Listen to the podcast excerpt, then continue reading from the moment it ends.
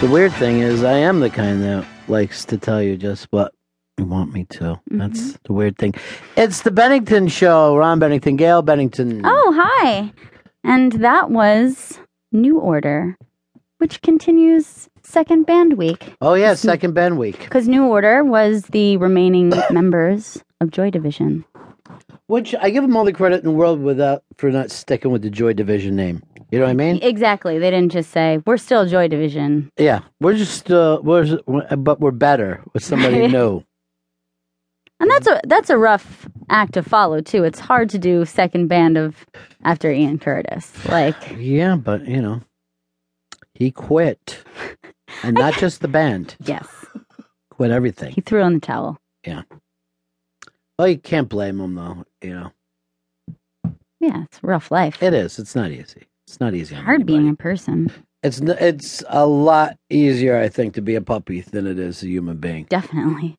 Uh, on the Twitter, it's hashtag Bennington. On the phone, it's hashtag uh, eight four six seven six six zero three three nine. Love that new fun phone number that I we know, have. it's just really easy to roll. Boom. It's what we dreamed of right from the beginning. Let's get a really fun phone number so people can call.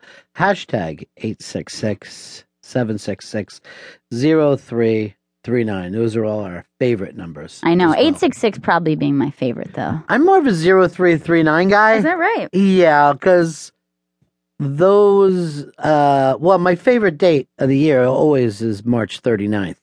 So Right. away, zero three three. Sure. And I'll tell you right now, I don't even like the 766 part.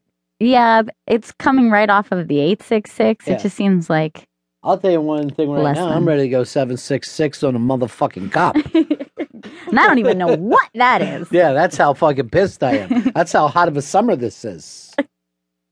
Um, Chris Stanley's uh, favorite story up on the iBank today is this Toronto vape room that supplies comedy.